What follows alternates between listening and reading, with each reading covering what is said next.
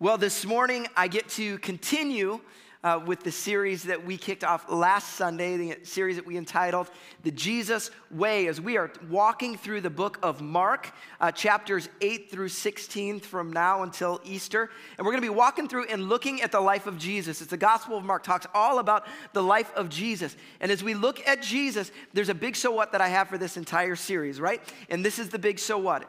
Spiritual maturity looks like Jesus. I think you guys show up here on a weekly basis because if you're gonna say you're gonna have a spiritual part of your life, my guess is you don't wanna be a spiritual baby. You'd like to grow up. Let's have a little maturity here as, as a spiritual being. I think that's a good pursuit for every single one of us. The problem is that we look at maturity in the wrong way sometimes because we look at everybody around us and compare ourselves to them. And we're like, well, compared to them, I'm doing pretty good. Compared to them, I'm doing pretty good. The challenge is not to look at one another, it's to look at Christ and to say, God, how do I look like you? Am I living like you? Do I talk like you? Do I value the things that you value? That's the challenge for us. And I pray that that would be the, the call of us throughout this series. Now, the message that I've got for you this morning is called Three Questions. Three questions. And two of those questions are probably two of the most important questions anyone could ever ask in their life. And I think God's going to challenge us with this. If you got your Bible, turn with me to Mark chapter 8. Mark chapter 8, beginning in verse number 27, all right? As you're turning there, just a reminder we're in our Bible reading plan. We're reading through the New Testament. No excuse to, to not read through the New Testament. Three minutes a day. You can join us uh, this year. And so go to our website, zchurch.org, click on the reading plan on the top of our homepage. Lots of information about that. There's over 200 people that have already joined one of the YouVersion reading plans. So I'd encourage you to take the step to do that this week, all right? Would you stand with me? So we're going to read our text here this morning. Just three, four verses here for you. Mark 8 27 says this Jesus and his disciples went on to the villages around Caesarea Philippi. On the way, he asked them, Who do people say I am? They replied, Some say John the Baptist, others say Elijah, and still others, one of the prophets. But what about you? He asked. Who do you say I am? Peter answered, You are the Messiah. Let's pray. Father, we thank you for your word. We thank you that you want to speak to us today. So, uh, God, I pray that this message that's probably going to meddle with us a little bit, Lord, I pray that your Holy Spirit would have free reign to speak, and God, that we would have hearts that are responsive to you. Pray that in Jesus' name, everybody said. Amen. Amen. You can be seated. All right, honesty moment right now. How many of you out there, show of hands, how many of you out there love cats? Raise your hand if you love cats. Okay, there's a handful of you. Everyone paying attention. Okay, that's great. All right, all right. Honesty moment. How many of you out there would say you hate cats? Anybody out there? Okay. Okay, that's fine. It's fine. I don't think people are indifferent on cats. You either love cats or you hate cats. That's just how it is. Some of you own cats and you hate cats. That's fine. Okay, that's fine. There's a third category out there, though. A third category. How many of you, like me, you're just allergic to cats? How many out there allergic to cats? Okay, some of you out there. Okay, that's me. I don't even know if I like or hate cats. I'm just allergic. And, they, you know, when I see a cat and I'm around it, it's just like, bleh, you know, it's the eyes, it's the gross, it's all the disgusting stuff. This happened to me a couple of, of years ago. Uh, I was in a group in college and we would travel around. It was a music group, and we would travel around and go from place to place and church, church, and do stuff, whatever.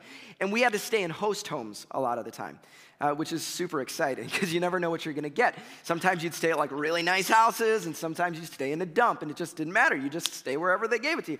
So we go to this church, and, and we're there for the entire weekend, and they're like, hey, we got a host home for you. We're like, yay, a host home, okay.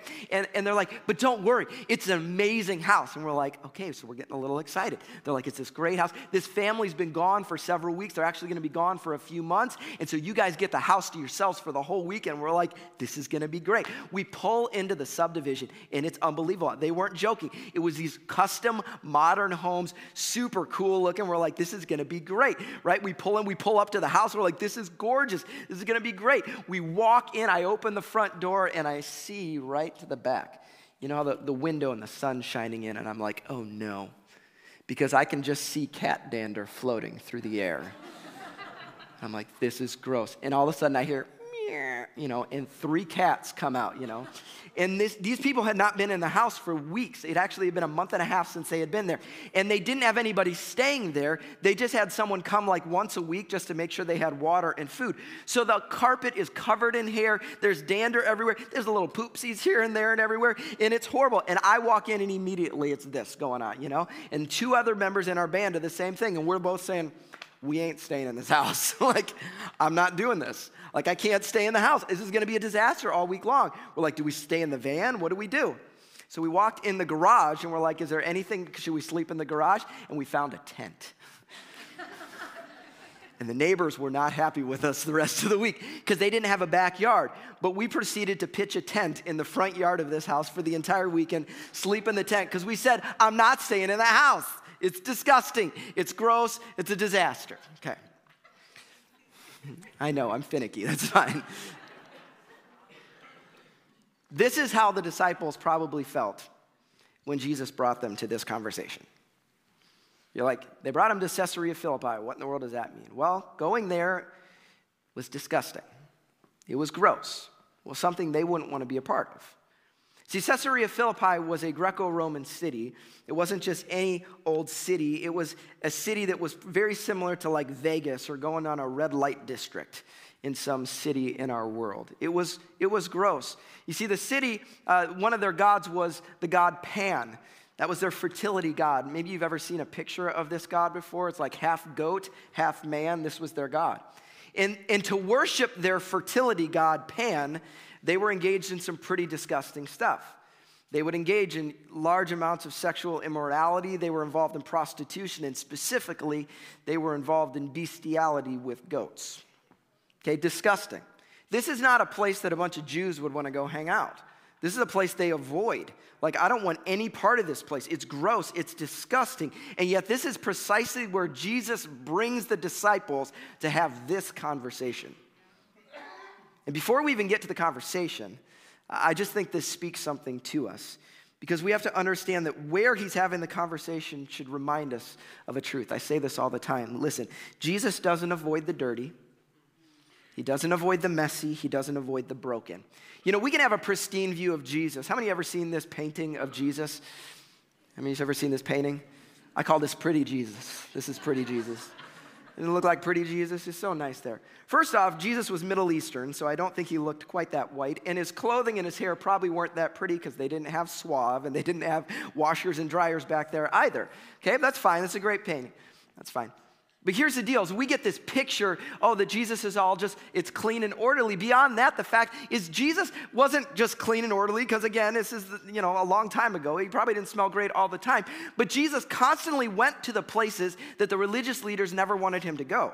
He constantly went to the dirty. He, want, he went to the broken. He went to the outsider. He went to the places that you and I would probably say, I don't even want to go there, but that's where Jesus went, which should be a reminder to us because I know on a weekly basis we have people walk in the door who are carrying heavy things, and I know that inside you're just asking, Oh, does God even want to deal with me right now? Would God even enter into the mess that I've got going on? The answer is a resounding yes. That's why He came. He came to meet you where you are. And you may feel, I don't feel like I deserve it. You're right. You don't deserve it, but it doesn't matter because the good news of the gospel is He comes anyway. He pursues you anyways. That's who our God is, okay? We have to be reminded of that constantly. But Jesus has this conversation with His disciples, and He asks them two questions. And I think they're questions we have to look at today. The first question He asks is this Who do people say I am? Who do people say I am? Right? He's asking a very vague question. It's very impersonal to start with, right? He's basically asking, What's the word on the street? What are people saying about me these days, guys? And uh, up until this point, Jesus had not been completely clear or overtly proclaimed his divinity to his followers. They, have had conversations, but, uh, but the, the disciples, uh, you know, are, are responding to him and they're like, well, some people say you're, a, you're John the Baptist. Some people say you're Elijah. Some people say you're a prophet. There's all these different perspectives out there of who people are saying you are. I think this is a question that we could ask ourselves of today. We could still ask the question who do people say Jesus is? There's a lot of perspectives out there. I, I saw a, a, Barna study uh, that they studied, uh, researched people in America and their views of who Jesus is. 8% of people in America, they view Jesus as a legend. They just don't even think he was a real character. Now, historians would disagree with that, but that's still a perspective. Some people would say, oh, it's just a fairy tale, nothing real. Still, the majority of people, 92%, believe that Jesus is a real person. And they say that 56% of America believe this that Jesus is the Son of God, that there is an element of divinity. People may not fully understand what that is, but there's still a lot of people in America that believe that's who he is. That's what a lot of people say. There's another perspective that's out there, and that's that, that Jesus is a good teacher. Right? He's a good teacher. He's taught a lot of good principles, got a, little, a, lot of morality out there. You know, follow what he says. These are good things. There's other people that have the perspective that he was just a dynamic leader. He had the ability to, to rally people. Obviously, he led a movement that's still in existence 2,000 years later. He must be a good leader in some way. And other people would just say, I don't know about anything else, but he's just a really good storyteller. Any of you know a really good storyteller in your life? You just got somebody who just tell great stories. Uh, Amber's um, cousin, uh, we, she, had a, she had a cousin that, that passed away, unfortunately, a few years ago. But he was an amazing storyteller. Like he was one of those people, like when he would tell a story, he would just grab your soul. He'd grab your heart. It was just like so good. And that's, I think, how Jesus was. Like he told these stories that could just grab people and communicate truth and, and meet people right where they are. That's true, but but that's what everybody else is talking about, Jesus. And here's the deal what other people say about Jesus doesn't actually matter. Because at the end of the day, you're not accountable for what anybody else says about Jesus. You're only accountable for what you say. And so Jesus, or yeah, he pivots this question here in a moment. And he says this Who do you say I am? Who do you say I am? At the end of the day, the question is what are you going to do with Jesus? What are you going to do with Jesus? It's probably the most important question that every single one of us has to answer. I would say definitively it is the most important question we ever have to answer. Because it doesn't matter what your spouse says, it doesn't matter what your husband say, what your wife says, it doesn't matter what your mom says, what your dad says, what your grandma says, what your kids say, what anybody else says. What mattered is who do you say Jesus is? You have to answer it. And, and scripture says one day every single one of us, every one of us will give an account. And we're going to give an account. What did we do with Jesus? How did we respond to him? Now, sometimes I'll have a conversation with people as they're wrestling faith. Around here, we, we talk about embracing the struggle. And we love to embrace the struggle. We love to wrestle the hard things, to have the hard conversations. I love doing that. And so I'll have conversations with people who are wrestling faith. They're not sure what they believe, right? They've got different perspectives about who God is. And they're like, I'm not sure where I stand on certain things, and that's great. And I give them space and I have those conversations. But usually the conversation gets to the point at the end where I just say, okay, well, I get all that, but at the end of the day, what are you going to do with Jesus? Like, who do you say he is? Because many people believe in God, right? Lots of people believe in God. Lots of people believe in a higher power or even believe in a spiritual element to this world. We have that thought. There's a spiritual element out there. And I think for a lot of us, we hope that it doesn't really matter which spiritual element you pick. You can pick any one of the spiritual because they'll ultimately all lead us to God in some way. I think a lot of us hope that. And even Christians I know who believe, yeah, yeah, I know, I know what the Bible says, but I'm not so sure. I think, I think it's as long as you're trying to be a good person and, and you're, you're seeking after God, that's all that really matters. I think we'd all love to be able to say that. The problem is that Jesus doesn't give us that option. He doesn't. Jesus says the things that aren't politically correct.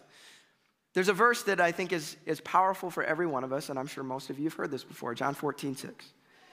John 14, 6. Again, this is the kind of thing that if Jesus posted this, he'd kicked off to social media for this one, okay? It says, I am the way, the truth, and the life.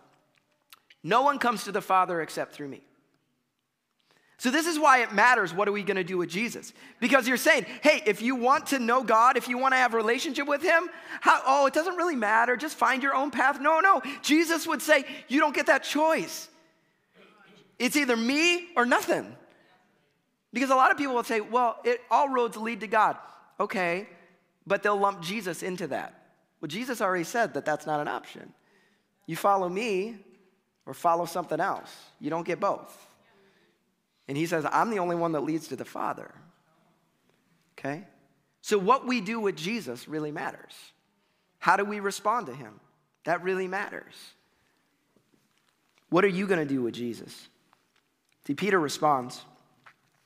In verse number 29, he says, You are the Messiah. In fact, in the book of Matthew, it says, You are the Messiah, the Son of the living God. This is the proclamation that, that he makes about who this Jesus is. This is the first time in Scripture there's just absolute clarity of Jesus. He says, Yes, that is, that is who I am, right?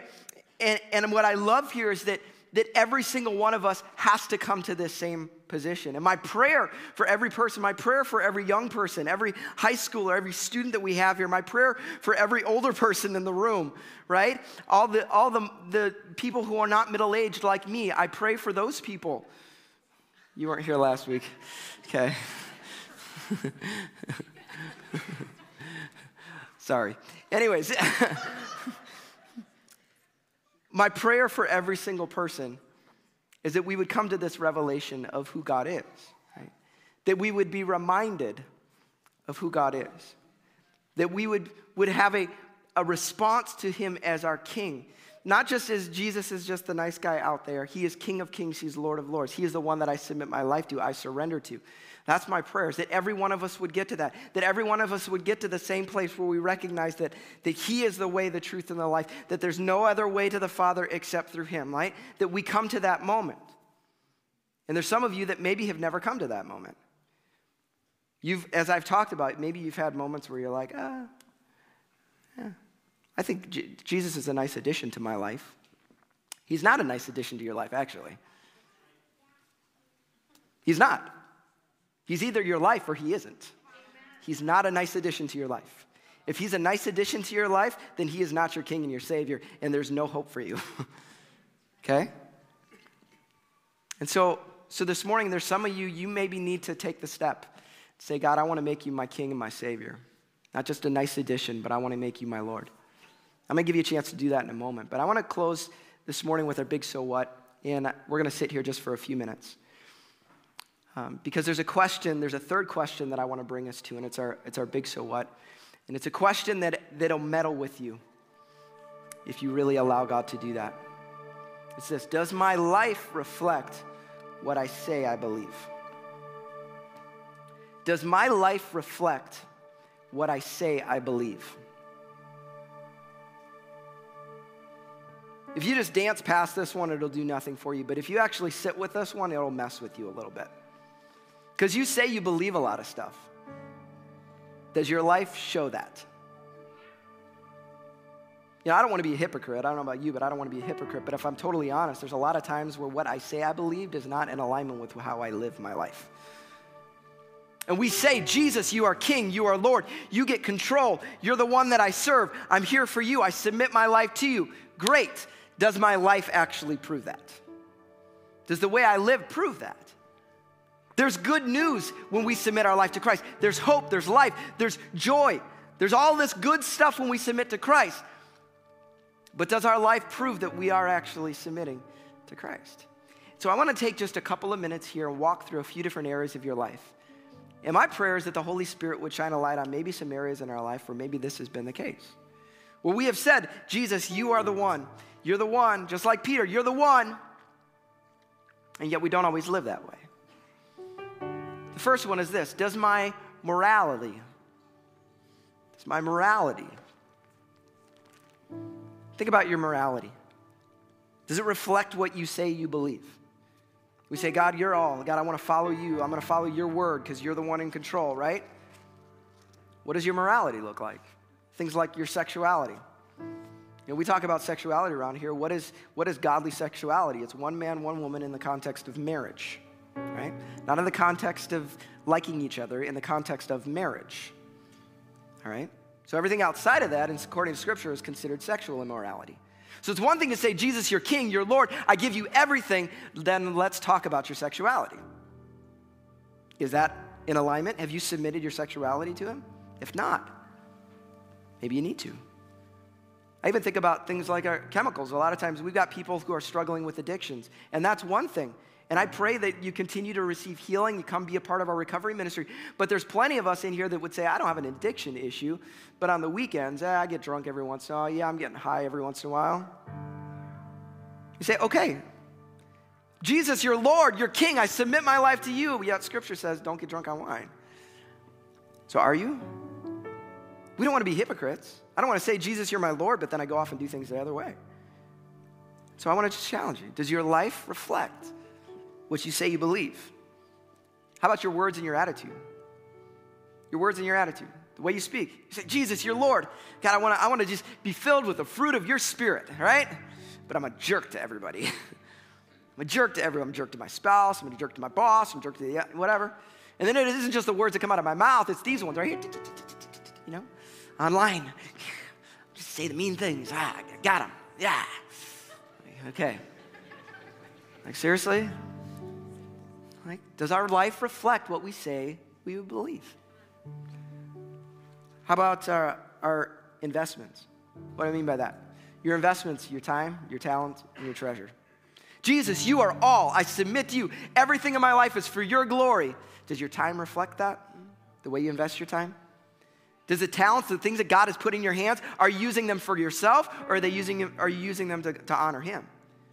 Your treasure, your finances, are you investing? God, God, your kingdom first, but I'm not giving a dime to kingdom builders because I, I got other stuff I got to deal with. Like that can be the attitude of our heart sometimes. Does, does this reflect what we say we believe? We go to another area. How about our forgiveness? The way we forgive other people.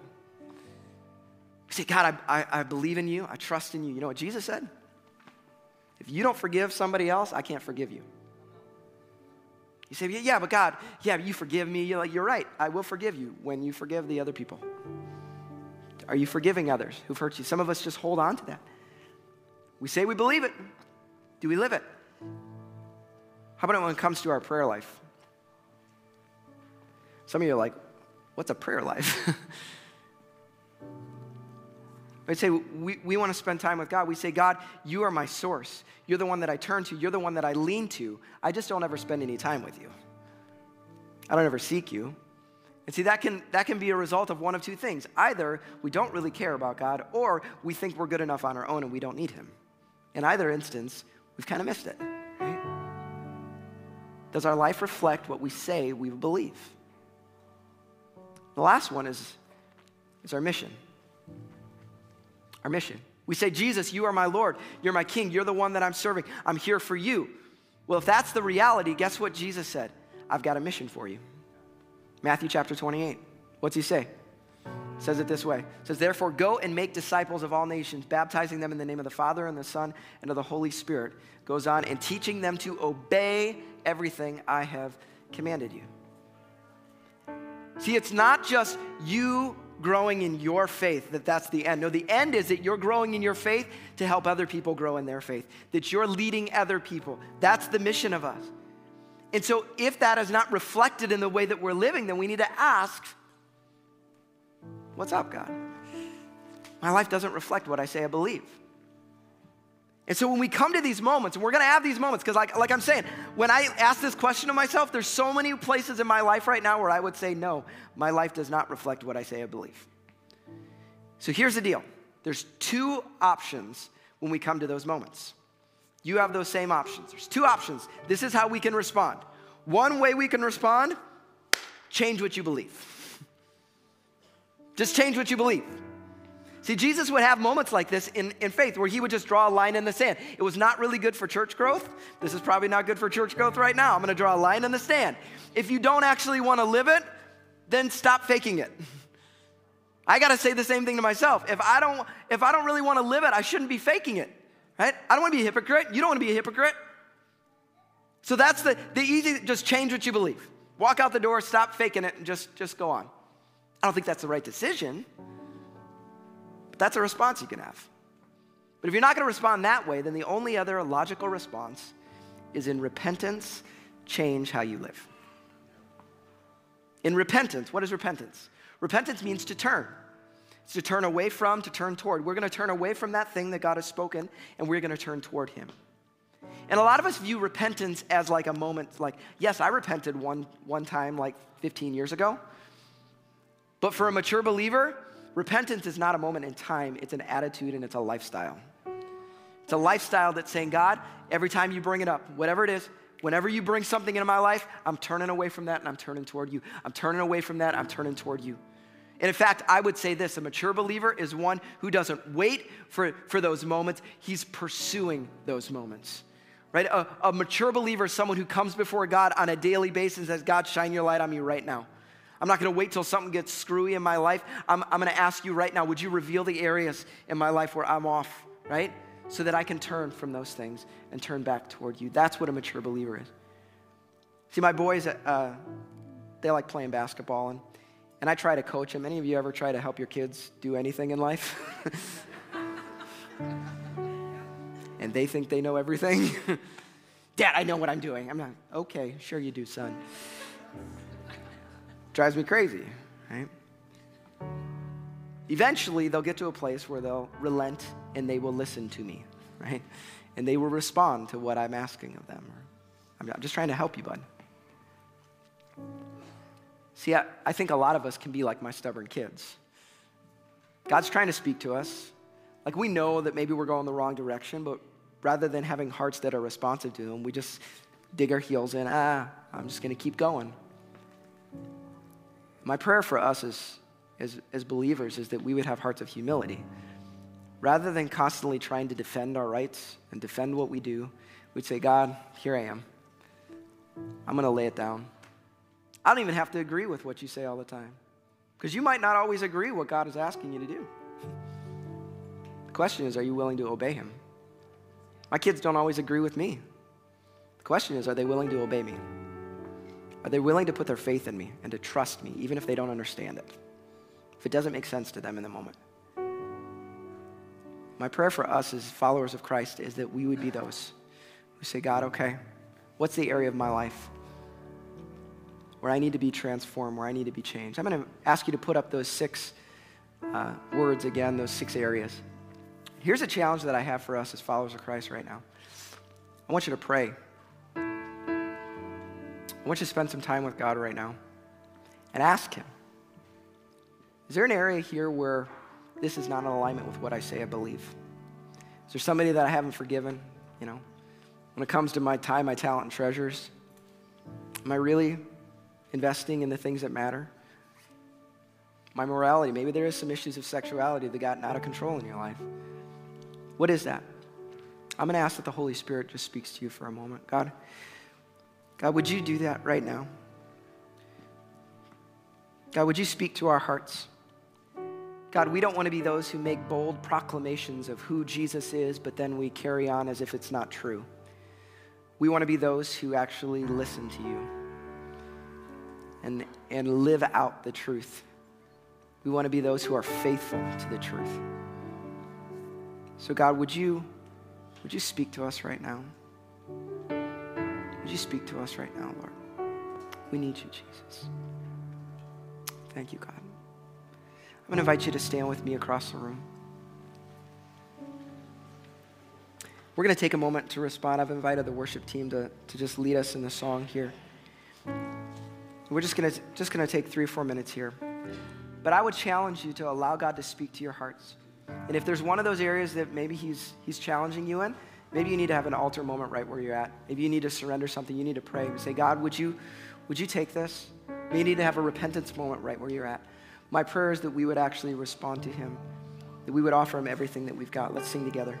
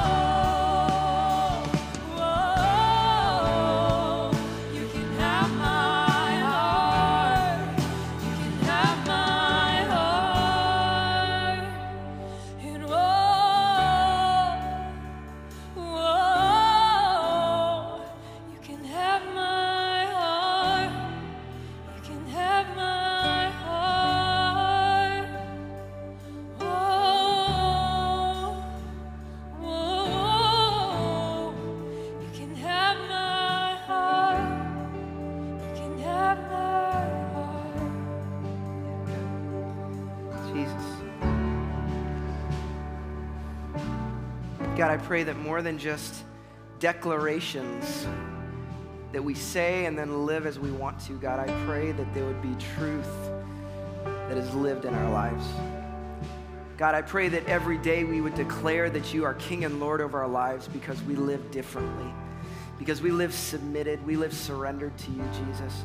God, I pray that the words of our mouth, the meditations of our heart would be pleasing to you, Lord. God, I pray that the way that we interact with others, the way that we interact with our resources, the way that we do all those things would be impacted because you are King. You're not just a King out there, you are our King, you are our Lord, you are our Savior, and you have everything. We give it all to you, Jesus. God, would you be magnified in us? Would you be magnified through our lives, Lord Jesus?